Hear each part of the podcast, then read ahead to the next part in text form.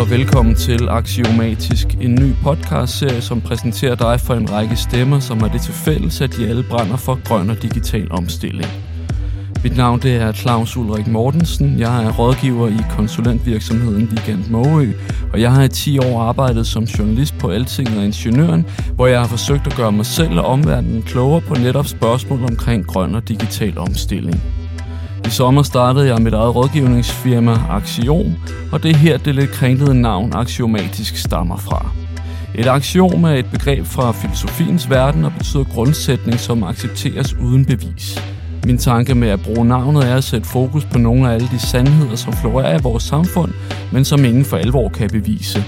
Eksempelvis at økonomiske vækstrater er det sande parameter for civilisationens fremskridt, at digital teknologi altid er at foretrække frem for analog løsninger, og at det er umuligt at forestille sig et etisk forsvarligt alternativ til det repræsentative demokrati. Nok om det. I første afsnit skal vi møde Esther Kildal.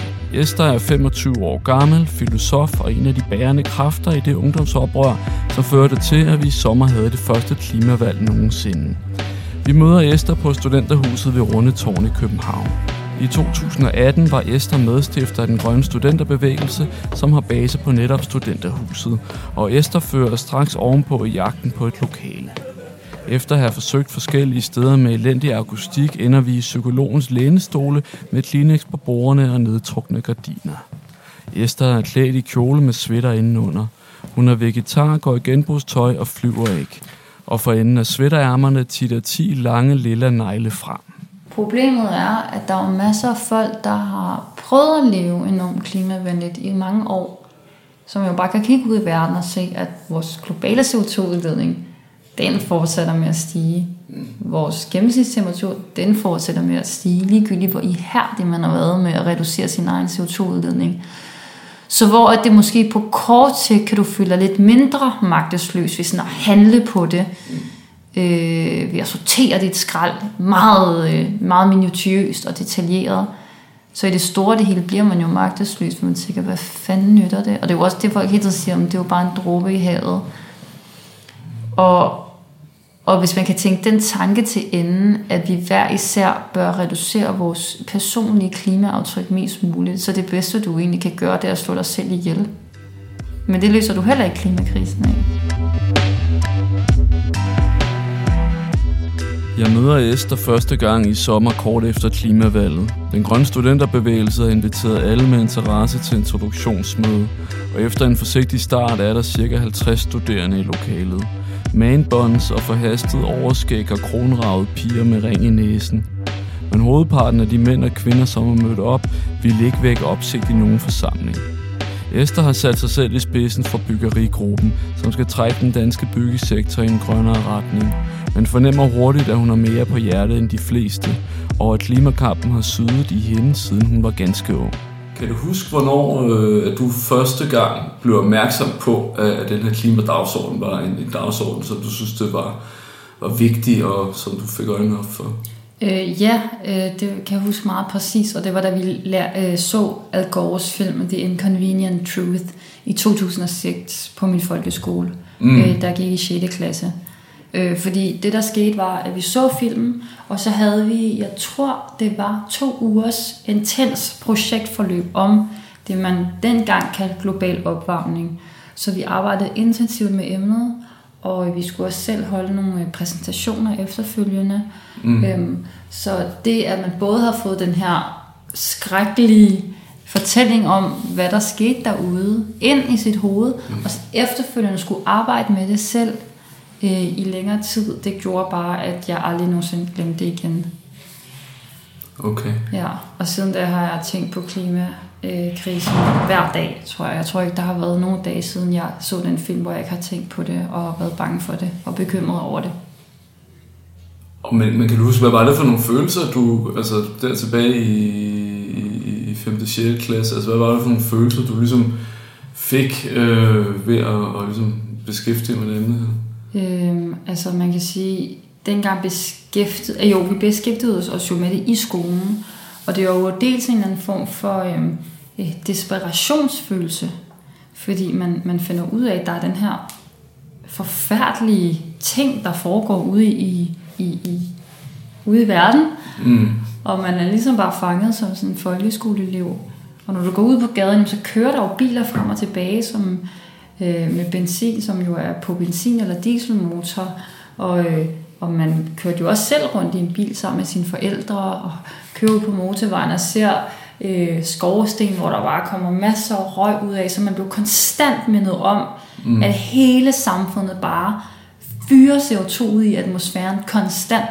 Mm. Så øh, en, en desperationsfølelse, øh, men, men vi fik jo også at vide den her gang, at, øh, at det vigtigste, vi kan gøre hver sær, det er ligesom at få vores egne øh, CO2-udledninger, eller leve, leve på en klimavenlig måde. Mm. Øh, og så kan jeg huske, at en del af det her emne, uh, det handlede også om, at vi skulle skrive sådan nogle små sædler, så vi hang op ved stikkontakten. Husk at slukke lyset, og Mm. som vi hang op ved, ved hvad hedder det, vasken. Husk at øh, øh, spare på vandet, når du skal vaske hænder. Alt det her, som, som vi fik at vide, var, var det, vi kunne gøre. Og så blev jeg jo fuldstændig obsessed med, at det skulle vi jo så gøre, fordi Mm. jeg var så bange for klimakrisen. Jeg ville gøre alt, hvad jeg kunne for at, at hjælpe til med, at det ikke gik, det gik fuldstændig galt. Ja. Øh, så også en meget sådan, hvad kan man sige, krigerisk attitude over for det, Mm. øh, som jeg nok i virkeligheden har taget med videre, men nu kan jeg bruge den energi på en lidt mere øh, Mm. hensigtsmæssig måde. Esther var som lille bange for alt, der handlede om undergang.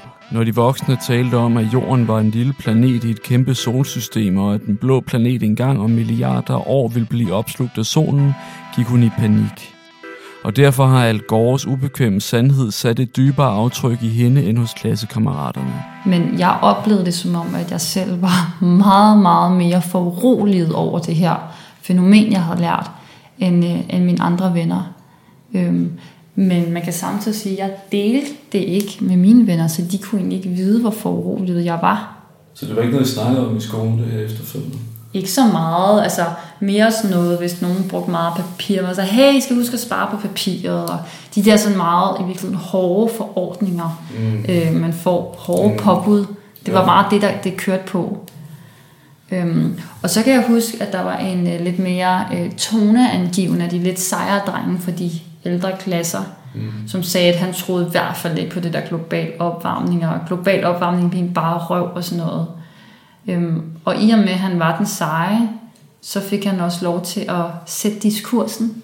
Mm. Og når de seje har sagt, at de synes, det er lidt latterligt, så er det jo meget svært at gå ud og sige, at man er bange for det. Fordi så er man bange for noget, som, som er latterligt, eller man tror fuldstændig naiv på en eller anden mærkelig konspirationsteori, som jeg ved ikke hvad, hvor mange hundredtusind forskere åbenbart er med i. Altså, du ved alt det her. Hvor, hvor, du, hvor du voksede op? Hvor du gået skole? Jeg er, altså den første del af min barndom, indtil jeg var syv år gammel, eller seks år gammel, der er jeg vokset op i Belgien, Mm. øh, i en skov, øh, lidt ude for Bruxelles, på en vej, der hed Vallée des Artistes, Mm. og den vej hed Vallée des Artistes, altså øh, kunstnernes allé, fordi det var så smukt et sted, at kunstnerne kom langvejs fra for at male og tegne. Øh, Det var simpelthen en lille skovvej, hvor der var et hus øh, midt inde i skoven og en lille bæk.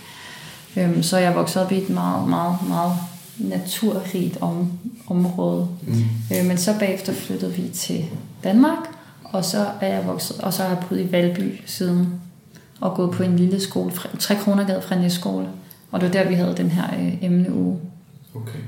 Hvordan er den skole kender jeg? Jeg kender godt området, men altså den adskiller sig fra den almindelige... Ja, det er en meget speciel skole, øhm, fordi den, øh, den kører efter et bestemt princip, hvor at, øhm, at fra 1. til 6. klasse, der man er inddelt i tre hovedgrupper. Vores gruppe hed ildgruppen, og så var der også luftgruppen og jordgruppen. Mm. Øhm, så man går faktisk i klasse sammen med alle de her aldersgrupper. Øhm, og så har man sådan meget projektorienteret. Og faktisk hver mandag, der skriver man sit eget schema. Du har et schema, hvor der er nogle få fælder, der er udfyldt på forhånd, men så kan du selv skrive, hvad du gerne vil lave. Mm. Og så var der nogle gange nogle projekter, hvor 5. og 6. eller 4., 5. og 6. klasserne fra de forskellige grupper alle sammen arbejder sammen på et stort projekt eller et stort tema. Mm. Så en meget anderledes folkeskole. Jeg havde heller ikke nogen lektier for. Kan du sige lidt om uh, din, din forældres baggrund? Ja, øhm, altså mine forældre er begge to akademikere. Øhm, og begge to også øh, helt klart øh, øh, altså altid gået meget op i miljø og naturbeskyttelse. Mm. Øhm, så det er nogle stærke værdier, jeg har fået med hjemmefra, og vi har altid snakket meget om miljøproblemer. Inden jeg lærte om klimakrisen, der var der jo hele det her med, at vi snart løber tør for drikkevand. Det var også noget, man snakkede meget om derhjemme. Og generelt bare partikelforurening fra biler. Altså det har været et tema øh, i min familie meget. Mm. Mm. Så det er helt sikkert også blevet øh, mærket af. Og hvis du så, men så fra, det er ligesom, du siger, bliver vagt, så at sige, eller din bekymring bliver vagt. Øh, mm.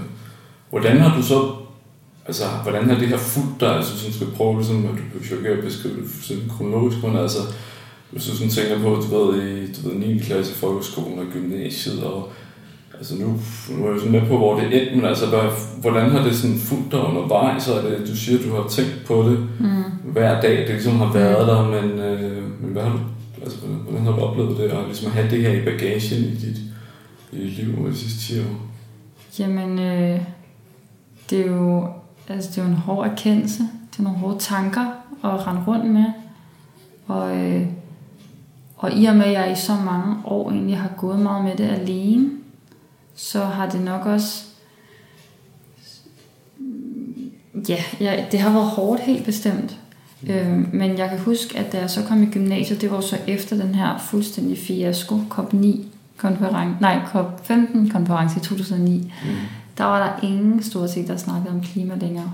Jeg kan huske, vi havde i naturgeografi, der skulle vi lave det her forsøg, hvor vi, øhm, hvor vi skulle få noget CO2 ud i en eller anden luft til beholder med noget film over, og så have en lampe, og så var der en anden lufttæt beholder med noget film over, som ikke havde det her CO2 hvor der også var lampen. Og så kunne vi se, hvordan temperaturen steg meget hurtigere i den øh, mm. beholder med, øh, med CO2 i. Så, øh, så vi havde nogle, altså vi havde lidt omkring de, ligesom de fysiske ting bag. Men det var ikke noget, man snakkede så meget om. Jeg snakkede faktisk stort set ikke med nogen om klima i gymnasiet. Øhm, og jeg blev jo, altså for eksempel når vi skulle holde sådan nogle... Øh, øh, øh, fester og aftener, så er det jo altid sådan noget med, det, der er altid et enormt materialeforbrug, når man skal holde fester. Så er der altid nogen, der foreslår for eksempel, at man skal pakke alle lysesterne ind i sølvpapir og at man skal bruge paptallerkener, alle de her ting, hvor det er bare sådan en engangsting, enormt forurenende, og så, men så gør man det alligevel, fordi nu er det fest. Og der prøvede jeg altid sådan, ej, skal vi ikke lige lade være med at pakke det ind i sølvpapir? Skal vi ikke lige lade være med at bruge paptallerkener? Og så får folk altid sådan, åh oh, Esther, hold nu op, altså slap nu af, det er jo lige meget, alt det her. Så det var meget, jeg tror, den rolle, jeg havde i gymnasiet, jeg lidt sådan prøvede at bremse sjove, for det er jo en lyseslukker ting. Ja. Men man kan sige, dengang var jeg også meget individualiseret i min tilgang til det. Jeg troede virkelig det her med de private handlinger, det var det, det vigtigste, fordi jeg troede, det var det eneste, man kunne gøre, så derfor fokuserede jeg meget på det. Mm. Øhm, og da jeg så havde sabbatår, jeg valgte at tage to sabbatår, så fløj jeg også.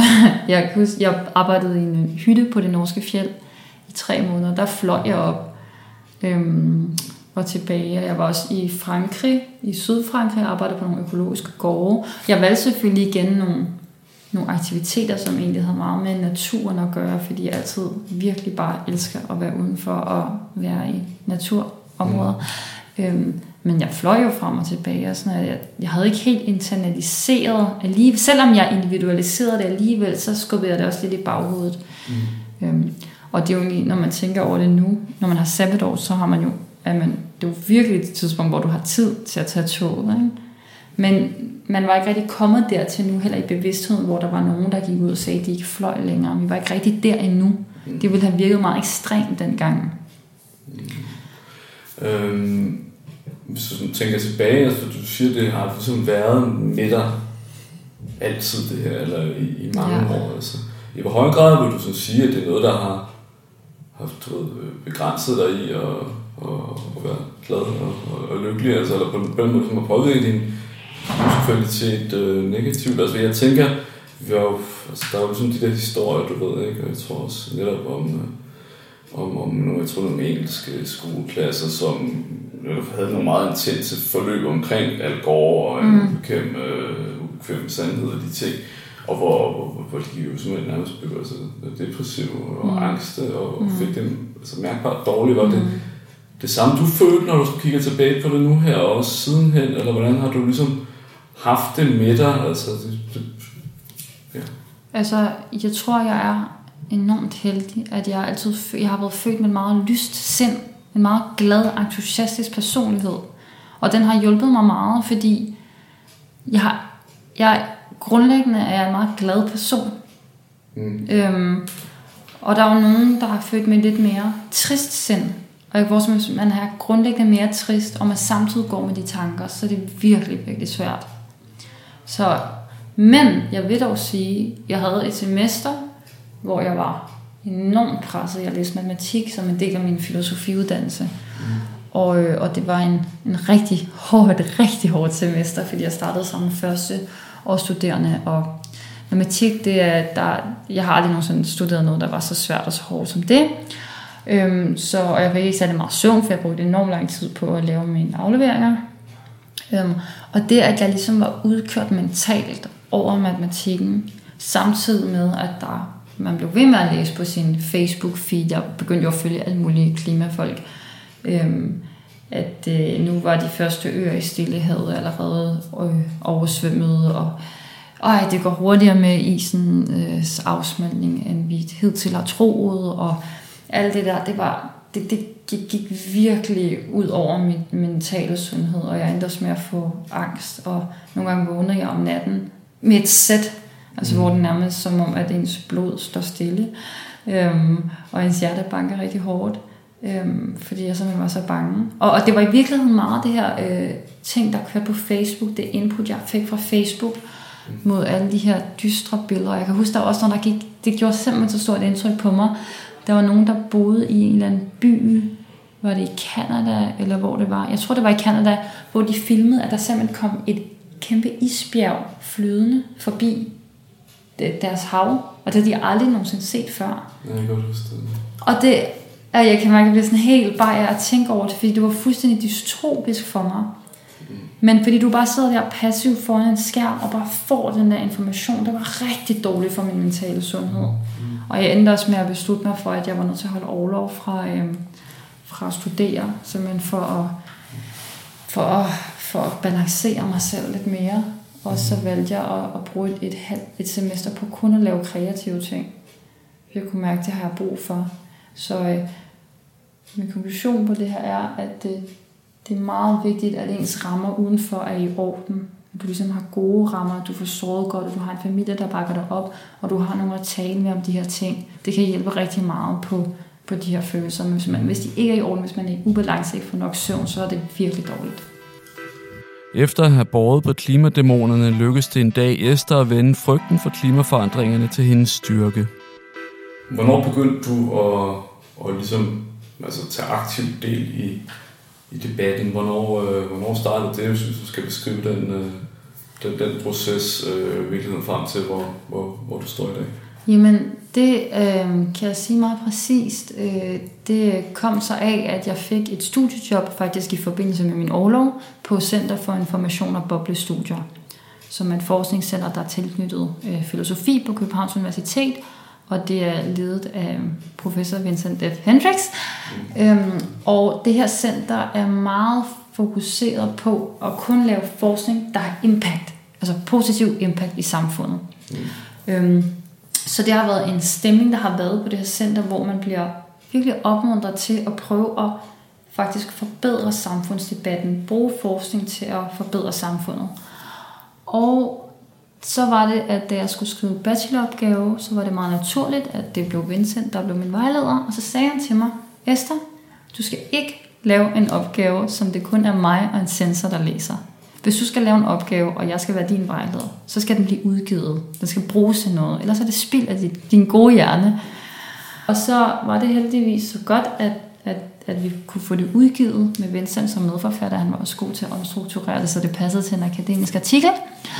Øhm, og så var det, at øh, Klimatestamentet med Anders Morgenthaler, øh, et program, og de kontaktede Vincent og spurgte, om han ville komme ind og sige noget filosofisk om klimakrisen øh, i deres podcast eller i deres program. Mm. Og så sagde han, ved I hvad, jeg synes, at I skal tage fat i min dygtige studerende Esther, fordi hun har meget mere at sige om den her sag. Hun er virkelig gået i dybden med det. Og så var det, de ringede til mig, og så kom jeg ind der, og det var ligesom der, det hele startede. Okay. Og det var altså i foråret 2018, i april måned. Ja. Og, og derfra så du er med i Anders Morgenthalers podcast. Mm-hmm. Og hvornår bliver du så involveret i forløbet omkring den grønne studenterbevægelse? Jamen, det kom så af, at øh, der var nogen, der kontaktede mig, efter de havde hørt mig i podcasten, og sagde, hvor er det dejligt at høre, at der er en ung person, der interesserer sig for de her emner. Det, det var faktisk en gruppe af akademikere, færdiguddannede akademikere og lektorer, som har lavet en lille gruppe, der hedder Scandinavian Commons, hvor de prøvede at få miljø- og bæredygtig omstilling ind i det akademiske miljø, hvilket det ikke rigtig var på det tidspunkt, og stadig ikke rigtig er. Øhm, og sagde de, vi har virkelig prøvet at mobilisere nogle studerende, men det har været svært for os, og det er dejligt at høre, at der er en ung person, der faktisk interesserer sig for det her. Skal vi ikke mødes? Og, men så samtidig var der også nogle, en gruppe studerende, der havde kontaktet Vincent, øh, og spurgt, om han ikke ville komme til møde og fortælle dem om noget med gruppedynamikker og klima fordi hele forskning, altså Center for Informations- og Boblestudie handler rigtig meget om social psykologi og gruppedynamik. Og så sendte han dem bare deres mail videre til mig, og så tænkte jeg, hmm, der er noget her, der, der er et fælles uh, interessefelt her, og de prøvede, og uh, den her gruppe studerende, de prøvede at promovere et hashtag, der hed This is Change, mm. uh, som skulle være sådan et hashtag, som ungdommen brugte, hvor du både kunne vise i din dagligdag, hvad du lavede af ændringer for klimaet, men også hvis du oplevede en kæmpe storm, så kunne man ligesom lægge et billede ud af det, og skrive, this is change, for at vise ligesom, de mange ansigter af klimakrisen. Og så kaldte jeg alle dem her forskellige folk ind til et stort møde, og jeg havde også Vincent med. Han var sådan, hvad fanden er det, jeg skal med til? Så jeg kom nu med, jeg tror, det her bliver stort. Og så var det, vi aftalte på det møde, at vi simpelthen måtte lave en, øh, et studenteroprør. Nu var det også lige præcis, det var 1968, der var, så var det 50 år for studenteroprøret i 68. Mm. Så jeg tænkte, nu skal vi prøve at, at køre på den bølge og få al den her viden, vi alle sammen lægger ind, inden med på universiteterne, ud i debatten, for at vi ligesom kan få impact.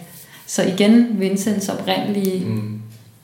filosofi, der, der også fik sat sit præg der. Og hvornår det, det var så i hvad, sommeren 18? Nej, det var i maj måned 18, ja. Okay. Midten af maj måned 18. Og så var det, at øh, vi besluttede os for, den 24. maj der kalder vi så mange studerende som muligt, der har lyst til et møde, hvor vi skal starte den her studenterbevægelse sammen. Mm. Og så bookede jeg et klasselokale mm. på kur, øh, og, øh, og så, øh, det var ikke mig, der stod for at promovere eller få folk til at komme til det møde, for jeg havde slettet min Facebook for længst allerede, fordi også i forbindelse med alle de her dårlige, negative tanker, jeg havde fået af at få alle de her ubehagelige nyheder på min feed, så slettede jeg det simpelthen, for jeg sagde, jeg kan ikke rumme det her. Så det var de andre, der stod for at mobilisere, men så kom der simpelthen 40 studerende fra forskellige uddannelser, øhm, og øh, forskellige typer mennesker, men alle sammen enormt almindelige. Øh, de kom simpelthen til det her møde, og så gik det ellers bare i gang. Og så tog du til, til London, ikke? Og boede der et, et års tid? Eller ja. ja, altså i det, den følgende sommer, da vi startede en grøn studenterbevægelse, der arbejdede vi benhårdt. Jeg, jeg var PR og presseansvarlig, så jeg mm. kontaktede alle mulige medier, for vi skulle bare have noget omtale. omtale. Vi skulle virkelig bare out there. Mm. Så der kom en masse boss omkring det. Men så var det jo så, at jeg, jeg var allerede i december måned øh, 18, nej, der var så været 17, der vidste jeg allerede, at jeg skulle ind på øh, London School of Economics og læse en master i filosofi.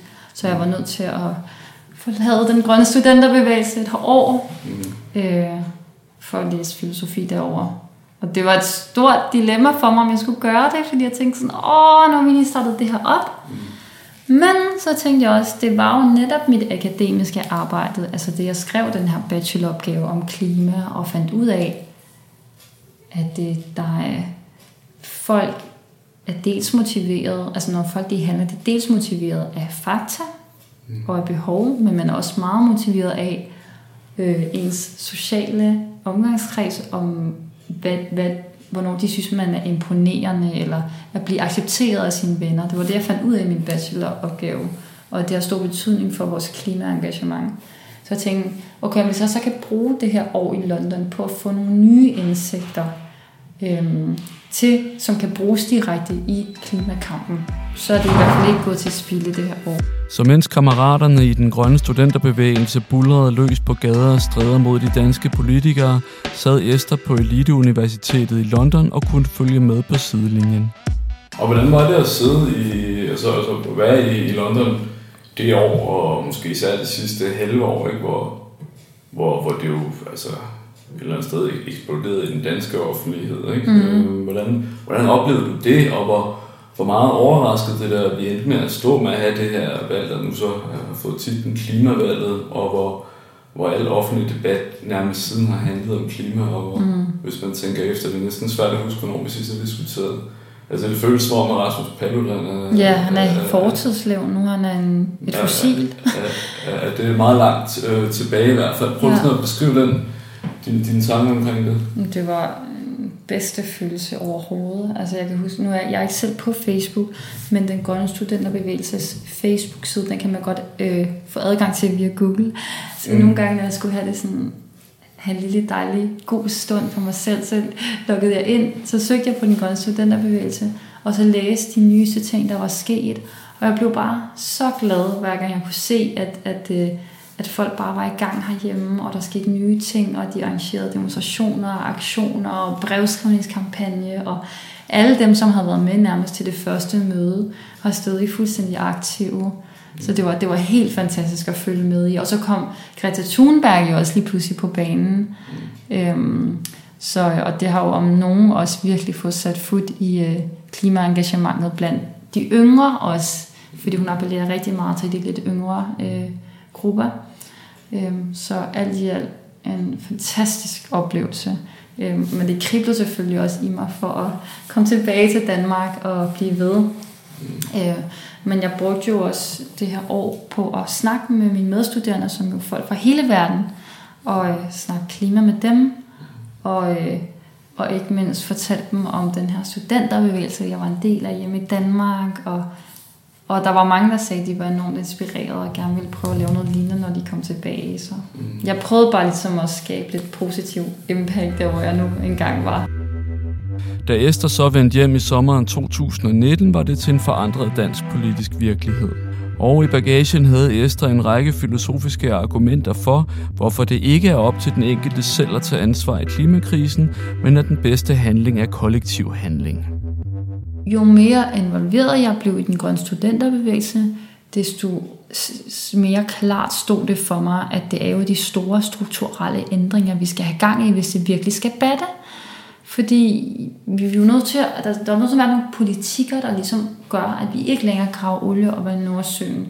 Der er nødt til at, at være nogle reguleringer, som gør, at vi ikke hele tiden bygger med beton i Danmark. Altså de der store ting, som du ikke rigtig kan gøre noget som enkelt forbruger øh, ved at handle på en lidt anden måde i supermarkedet. Mm. Øh, men samtidig så, i og med at jeg i så mange år har været så bange for klimakrisen og tænkt over det, så havde jeg jo besluttet allerede øh, et halvt år før jeg tog til London ikke at flyve mere. Jeg kunne mærke, det gør, det gør mig simpelthen så dårlig humør at sætte mig op i en flyver. Jeg har ikke lyst til at legitimere flyvning. Jeg gider det ikke. Jeg, jeg, jeg gider ikke at være en del af det der. Så jeg besluttede mig for at tage toget frem og tilbage. Øhm, men så, når nogle gange blev jeg interviewet over telefonen af i for eksempel P1 eller nogle andre journalister, og så var, kom de altid med det her, nå, men nu, nu læser du selv i London, øh, hvordan kommer du frem og tilbage? Og så jamen jeg, jeg tager toget. Nå, okay. Og jeg kunne mærke, at de håbede lidt, at man sagde, at man fløj, så kunne man ligesom på en eller anden måde fremstå lidt øh, uperfekt, eller som en hyggelig eller et eller andet. Mm. Så, øh, så, men, men det var ligesom den her, hvad, jeg kunne bare mærke, at der er en eller anden form for konflikt her omkring det her med det individuelle forbrug og den politiske øh, aktivisme. Og det var det, der inspirerede mig til at skrive specialet i første omgang. Mm. Og så læste jeg en artikel fra 2001, som simpelthen fuldstændig altså inspirerede mig så meget. Og det var en øh, statskundskabsprofessor fra USA, Michael Manietz, som øh, skrev en artikel, øh, hvor han kritiserer den meget forbrugerfixeret. Han kalder det individualization of environmental responsibility. Mm. Men at det hele tiden bliver sådan, hvad kan du gøre som privatperson? Du kan købe øh, klima- eller miljøvenlige varer. Øh, du kan samle skrald op fra gaden, hvis du ser nogle andre har smidt det. Du, du, du, du, du. Og han siger, at det, det er så problematisk, at selv miljøbevægelsen i USA kommer med den her diskurs. For den løsning, du giver til folk, den er så lille, og den står slet ikke på mål med ligesom, øh, omfanget af den gigantiske miljøtrussel, globale miljøtrussel, vi står overfor. Du serverer folk sådan en ikke-løsning, bare sådan nogle små output. Altså, det er slet ikke, det er slet ikke øh, hvad kan man sige, radikalt, eller tidsvarende, eller realistisk, eller seriøst nok i virkeligheden. Og så kommer han med det her begreb, om han siger øh, environmental imagination. Han siger, det, det begreb, det dækker over de handlinger, du kan forestille dig at gøre som almindelig person, helt almindelig individ, for at beskytte miljøet. Og han siger, når du hele tiden får at vide, at du skal ligesom være forbruger, du, skal, du har magten med dine penge på, du skal bruge dine penge på bæredygtige tiltag, på den måde kan du ændre samfundet, så, så bliver ens environmental imagination, øh, den bliver reduceret til, at man tror, at det eneste, jeg kan gøre, det er at forbruge mig ud af krisen. Mm. Men jeg siger, men det er, jo, det er jo helt forkert. Vi er jo borgere i demokrati. Vi er jo politiske væsener. Vi kan organisere os. Vi kan stille krav. Vi kan presse på det sted, vi arbejder. Vi kan handle politisk på så mange forskellige måder. Men folk glemmer det, når de konstant bliver tiltalt som forbrugere. Og interessant nok, så var jeg så til et øh, arrangement på London School of Economics, øh, øh, der var afholdt det, der hedder The Grantham Institute for Climate Change and the Environment, som er, der er en rigmand, der hedder Grantham, som har lavet det her forskningscenter, som nu ligger på London School of Economics, hvor ham, der hedder Lord Nicholas Stern, meget berømt klimaøkonom, er. Og de havde så et andet jubilæum, så der var et stort arrangement. Og så var der en, øh, og de var, man kunne tydeligt mærke, at de var ret desillusionerede, dem der var i det center, dem der var på scenen. Altså, fordi så begynder de at snakke om overbefolkning, og, og du ved, det var bare ret deprimerende. Men så var der en student, der rækker hånd og sagde, but what can I do as a student? Because I'm very worried about these things, and you all just talk about technology and policy advisors, all of this. What can I do as a student? Og så sagde de, øh, så tiltalte de hende, som om hun var en consumer. De sagde, altså consumer, you can, consumer, consumer, consumer, altså en forbruger. Mm. Og der tænker jeg, åh, hvor reducerer I bare den her studerende? Og det skal så siges, at folk, der læser på London School of Economics, det er rigtig mange stjernestuderende rundt omkring i hele verden. Det er altså folk, der har virkelig pærneskruet godt på. Mm. Så de tiltalte hende som en, en forbruger, det blev enormt provokeret af, men jeg kunne se, at de fortsætter bare hele tiden den her diskurs om, at det eneste almindelige mennesker er, det er forbrugere. Mm. Godt, så øhm, den her artikel inspirerede mig, øh, og så fandt jeg også nogle andre øh, studier, der viste, at øh, øh, der sammenlignede klimaaftrykket for folk, der, der mener, at de er meget klimabevidste i deres dagligdag, mm. og så klimaaftrykket for folk, der ikke synes, de gør så meget, eller faktisk overhovedet ikke gør noget, og så kunne de sige, at der var faktisk ikke nogen signifikant forskel. Mm.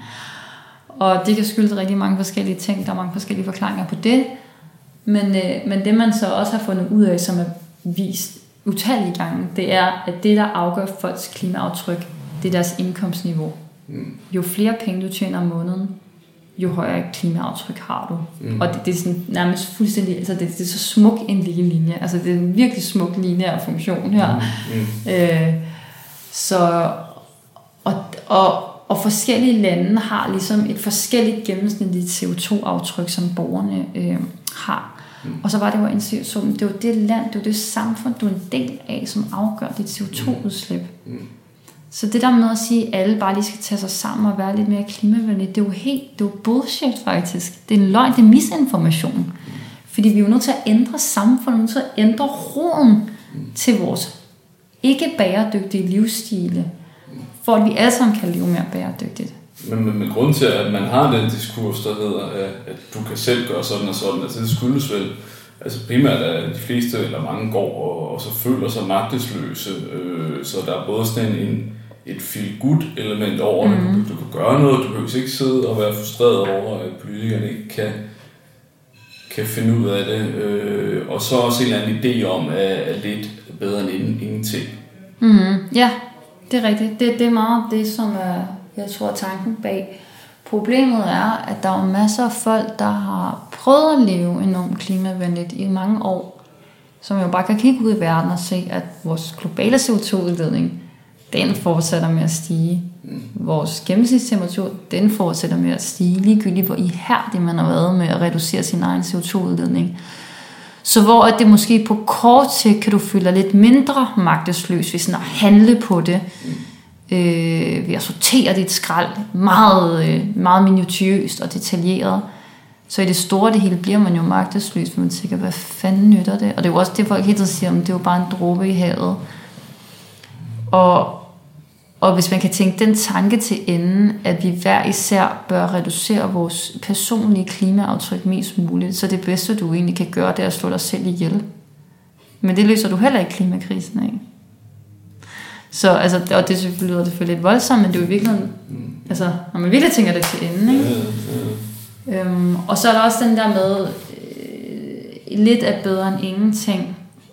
Der er jo nogle studier, nogle psykologistudier, der har vist, at faktisk det, at du gør lidt netop øh, sorteret skrald, eller har skiftet til sparepære, det bruger man så også som en undskyldning for ikke at handle politisk aktivistisk, eller for ikke at gøre mere. Så siger man, jeg, jeg sorterer allerede skrald. Jeg har skiftet til sparepære, så jeg behøver ikke. Og jeg kan huske, jeg har hørt en, øh, en øh, udsendelse i radioen om flyvning, hvor at de var taget ud i Københavns Lufthavn og interviewede helt almindelige danskere, og spurgte dem, hvor skal I så hen? Jamen, vi skal til Japan, kan jeg huske. Det var sådan en ældre ægtepar. Når man har I tænkt over, hvor meget CO2 udleder? Ja, men, men vi sorterer skrald derhjemme, og vi er meget klimabevidste derhjemme. Så, så det tænker vi, det er fint nok.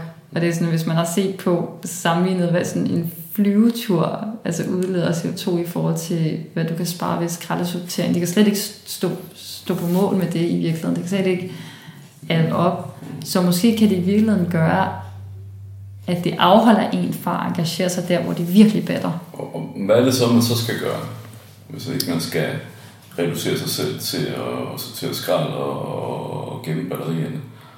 Det allervigtigste, man kan gøre, det er at udnytte det, at man er så heldig at bo i et demokrati, hvor politikerne, de folkevalgte politikere, holder øje med, hvad befolkningen ønsker.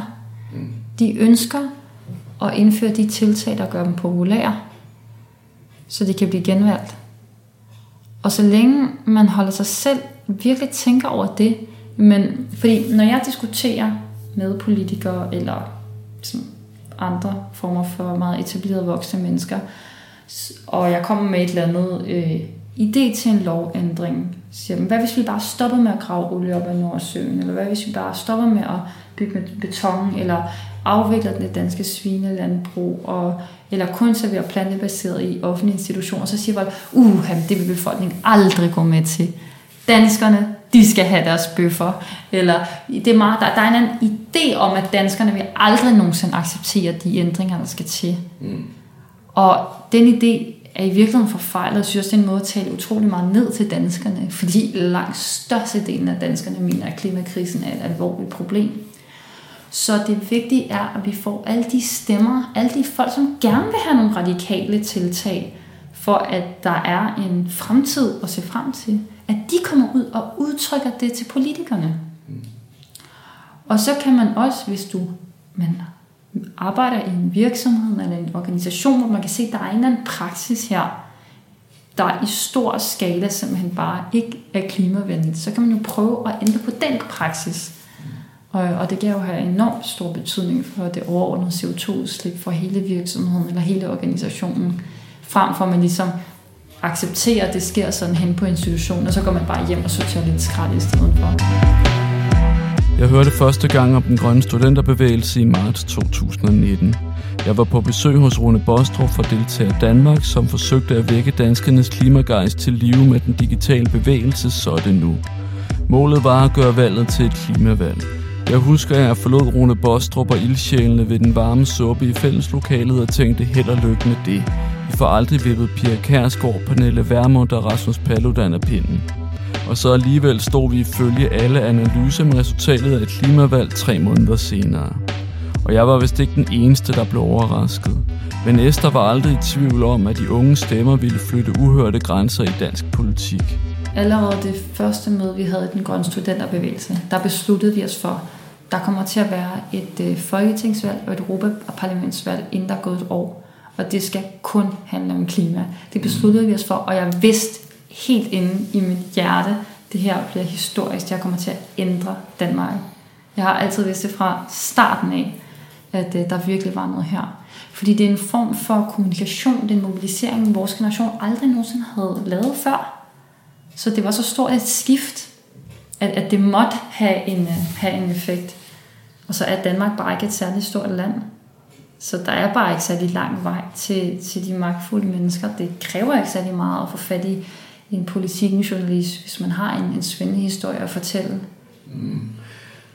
Men du siger jo selv, at du er også øh, gammel nok til, som du siger, at, at huske både forløbet op til COP15 og efterfølgende. Der var jo også den her mobilisering. Jeg kan huske, jeg var øh, journalist på Frederiksborg Amtsavis dengang. Mm. Jeg sad på en redaktion i, i Helsingin og skrev om det. Og der var alle mulige skoler, der lavede sko klimateater. Altså, mm. Så havde vi gået med og skrev om det, selvom det var den 4. klasse, der lavede noget. Ikke? Altså, det, alt, hvad der bare duftede af klima, det var mm. en historie på det tidspunkt. Mm. Hvilket jo på en eller anden måde minder om, om, om nogle af de ting, der foregår nu. Øh, og der er det er jo lidt i ingenting. Mm. Men, så, men så, så, så det er egentlig lidt fisk efter. Hvad, hvad var grunden til, at du tænkte, at det ville blive radikalt anderledes nu, når man ligesom havde haft forsøgt øh, at, at ændre det en gang? Mm. Øhm, det, som er et helt stor forskel mellem den måde, det foregik dengang og den måde, det foregik nu, det er, at nu har vi en meget dybere forståelse for, hvor dybt problemet er. Altså det her med, det, det handler om vores økonomiske system. Det handler om, at vi ikke skal øh, have økonomisk vækst hele tiden. Hvis vi bliver ved med at have økonomisk vækst, så bliver vi ved med at producere flere ting. Og øh, øh, altså det der med at forstå, Altså jeg tror bare, der er kommet en meget større bevidsthed om, at det her ikke løser sig af sig selv. Der, der, der er kommet en bevidsthed om, at stater over hele verden, de giver statsstøtte til fossilindustrien, så de kan blive ved med at pumpe olie og grave kul op af jorden, og deres priser holdt kunstigt nede, mm. så vedvarende energikilder faktisk ikke kan konkurrere med dem på samme vilkår. Altså der, der, der er kommet en større viden om roden af problemet, som der ikke som i hvert fald ikke var mainstream dengang. For dengang var det bare meget sådan, nu skal vi alle sammen øh, købe nogle mere klimavenlige ting, og så kan vi skabe en, en efterspørgsel på grønne teknologier, og så kommer det hele lidt mere af sig selv. Øh, Men... Det var i hvert fald sådan, jeg opfattede det som barn. Nu er jeg jo også ældre, så jeg har måske også sådan generelt forstået flere ting. Ja, men det du beskriver nu, synes jeg, det lyder utrolig meget som det, jeg hører både politikere og erhvervsliv sige netop, at der er ikke noget modsætning mellem vækst og det at, at opnå vores klimamål. Tværtimod, hvis vi ikke har væksten med, så kan det slet ikke lade sig gøre, fordi det vækst, der gør, at vi har et økonomisk overskud i samfundet til at udvikle de her nye teknologier. Der er jo ikke, du hører heller ikke Mette Frederiksen stille sig op på talerstolen øh, til åbningsdebatten og og sige, at nu skal vi gå ned i levestandard, og vi skal holde op med at flyve. Altså hun taler netop ind i den her idé om, at, at hvis vi arbejder sammen om det her, og partierne forener sig, og forener sig med pensionskasserne og erhvervslivet, alle de ting, alle dem, der melder sig på banen nu, så er det jo den her win-win fortælling. Men, men hvad, hvad, hvad, hvad tænker du om den? Jamen altså, den er problematisk, fordi vi er nødt til at skrotte ideen om, at vi skal have økonomisk vækst, at vi ligesom kan vækste os ud af en miljøkrise. Allerede faktisk i 1989, der var der en socialøkolog, Maury Bookchin, som, øh, som kritiserede det her øh, enormt meget. Fordi der, det kan godt være teoretisk, på teoretisk plan, man kan vise, at man godt kan have vækst samtidig med, at man har øh, så tilpas meget grøn omstilling, at det overordnede CO2-udledning og ressourceforbrug falder. Men der er intet empirisk eksempel, der er intet eksempel nogensinde i verden, hvor det er sket, at man har fået øget økonomisk vækst, og at man ikke samtidig har brugt flere ressourcer og udledt mere CO2 i sidste ende. Og øh, det er en hård erkendelse, fordi vores samfund og økonomiske system, alt er bygget op omkring den der vækst og forventning om vækst, og, og vi har ligesom fået banket i vores hoved, at vækst er godt. Så længe der er vækst, så er det godt. Vækst i arbejdspladser, vækst i dit og du er dat. Mm. Men væksten kommer til at få os ud over afgrunden. Men hvor efterlader det Esther og den grønne studenterbevægelse? Bevægelsen fik sat grøn forandring på Danmarkskortet, men blev snart overhalet af det etablerede Danmark. Men, men nu sidder du i en situation, hvor, hvor den bevægelse, du var med til at stifte, og som har, har en stor aktie i, at vi fik det her klimavalg, at den politiske vækkelse, der er sket på baggrund af det, mm. nu er blevet oversat til en pagt mellem både røde og blå partier og erhvervslivet og øh, pensionskasserne mm.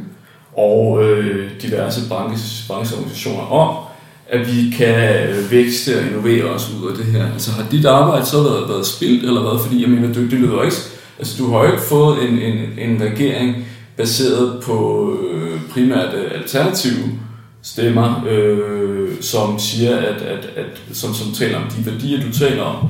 Så, så målet blev måske de 70 procent, men det, der ligger bag, er jo helt andet fortællinger og nogle andre ambitioner, det jeg hører dig sige. Jamen, det, er jo, det? det er jo derfor, vores arbejde slet ikke er forbi den grønne studenterbevægelse og generelt de globale klimabevægelser. Det er det, vi er nødt til at få ændret den diskurs og få ændret den fortælling og få punkteret den myte om, at vi kan vækste os ud af en miljøkrise.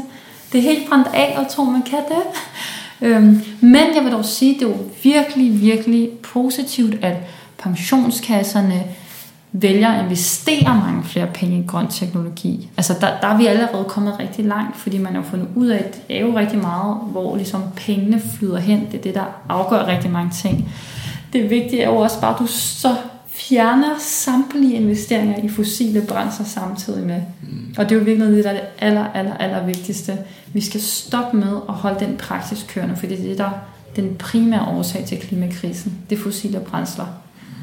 Øhm, det kan godt være, at der simpelthen sker det mirakel, at vi lige i Danmark finder ud af, at, øhm, at den måde, vi udviklede vores vækstbegreb, der var det forenligt med, med miljøbeskyttelse og øh, en rigtig seriøs klimakamp og indsats. Og hvis det viser sig at være tilfældet, jamen, så er jeg enormt glad. Jeg er glad, hvis bare vi lykkes med at få nedbragt vores CO2-udslip og går i nul i så hurtigt som overhovedet muligt. Men er det noget, du tror på? Øhm, altså, at, at det du ikke tror er løsningen, kan vise sig at blive løsningen alligevel? Øh, nej, jeg synes, man skal være øh, simpelthen realistisk, kigge tilbage i historien, mm. kigge på empirien, indse, at øh, vækst aldrig nogensinde har ført til noget, nogle gode ting for øh, miljø og natur og klima. Øhm, og ligesom tage udgangspunkt i det. Øhm, fordi jeg kan ikke bruge øh, sådan en falsk optimisme til noget. Hvis man bare læner sig tilbage og tænker, at vi kan vækste os ud af alting, og økonomerne har styr på det, og pensionskasserne og politikerne, de er på rette vej, jamen øh, så kan man jo ende med, at der ikke, det ikke bliver håndteret, det her problem. Esther har besluttet at hælde i det næste år til klimakampen. Hun har fået lavet sin egen hjemmeside, som hun blandt andet bruger til at sælge diverse foredrag om klimabevægelsen. Og så har hun besluttet at flytte noget af klimakampen fra gaden og ind i det etablerede miljø. Blandt andet ved at bede om foretræde for diverse politiske udvalg. Jeg tænker to, to ting op til mig, og, og, og lige slutte med i hvert fald lige og sætte fokus på. ideen af, er, fordi det, det lyder jo som om, at, at I lidt har skiftet banen, for det med at få foretræde for udvalg, det er jo, det er jo sådan, som den traditionelle lobbyorganisationer har, har grebet det an i, i årtier, og altså, det er jo altså ikke nogen garanti for, at man nødvendigvis får, får noget ud af det men indtryk. Der er i hvert fald mange, der har prøvet det, kan du sige. Det, hvis I lykkes, jo, det kan godt være, at du så at det ikke har overrasket dig, men det er i hvert fald overrasket altså nærmest resten af samfundet med mit indtryk, hvor meget klima kommer til at fylde på så kort tid. Men det, I fik så stor succes, tror du, altså, tror, kan I gentage det? For det var jo, altså, kan I gentage og, og, og påvirke samfundet så meget en gang til? Altså nu har I ligesom fået råbt den op til, hvor, hvor klima kom på dagsordenen, men som du siger, men klimabevidsthed på en måde, som du måske ikke nødvendigvis abonnerer på, fordi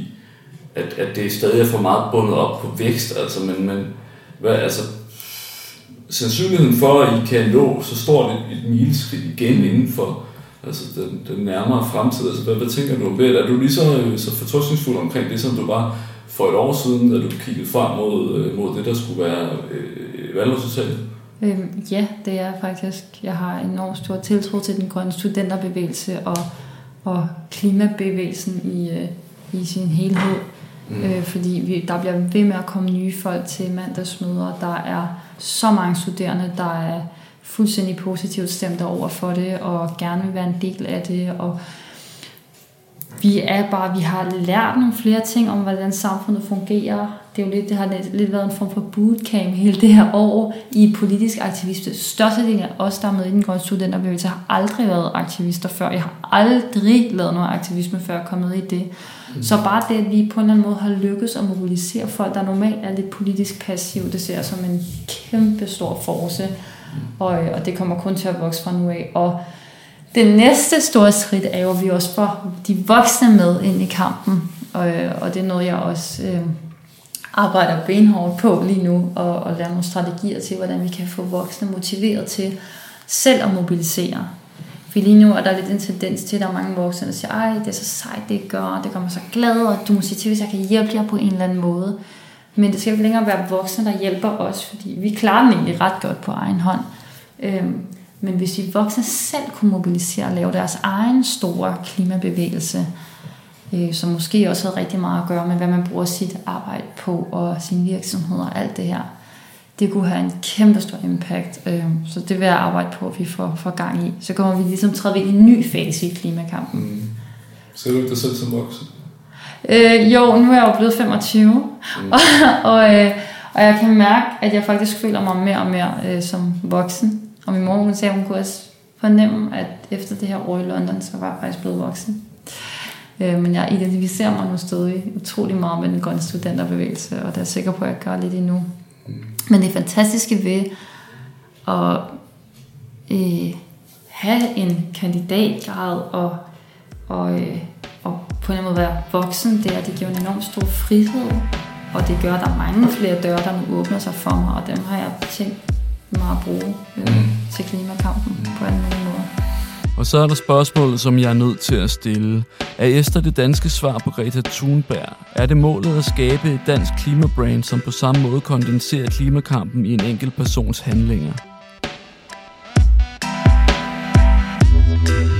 Jeg tror, det er enormt øh, stærkt for, for den danske øh, klima-ungdomsbølge, at vi er så bredt repræsenteret. Fordi jeg, altså, Greta Thunberg er fuldstændig fantastisk. Jeg er kæmpe stor fan af alt det, hun siger, og hun går lige i hjertet, hver gang hun snakker. Man kan også se, hvor meget folk de har, øh, hvor travlt de har med at gå ind i hendes privatliv, og gå ind i hendes person, og ligesom dyrke hende og hendes familiestruktur, og jeg ved ikke hvad. Og så bliver øh, debatten igen afsporet.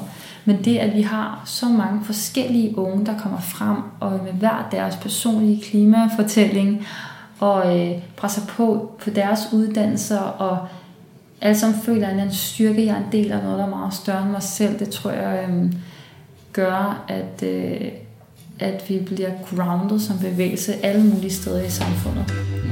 Så jeg tror, det er helt fint, at vi ikke har en dansk Greta Thunberg. Det var det. Historien om Mester Kildale er forløbig nået til vejs ende. Tak til Esther for at fortælle sin historie, og tak til dig, lytteren, for at bruge en lille time af dit liv i selskab med Axiomatisk. Og vi bliver i klimasporet. Næste uge kan du glæde dig til at komme med hjem i sofaen hos SF-veteranen Sten Gade i en tidligere apostolsk menighed på Amager. Og mens Esther Keldahl kun lige er ved at lære det politiske spil at kende, kan Sten Gade kigge tilbage på et langt liv i dansk klimapolitik. Det skal vi snakke om. Og så skal Sten forsøge at overbevise mig om, at vi i modsætning til tidligere klimabølger nu faktisk formår at skabe ægte grøn omstilling. Axiomatisk er produceret, spiket og redigeret af Claus Ulrik Mortensen. Og det er også mig, der har lavet musikken, der kører i baggrunden. Tak fordi du lytter med.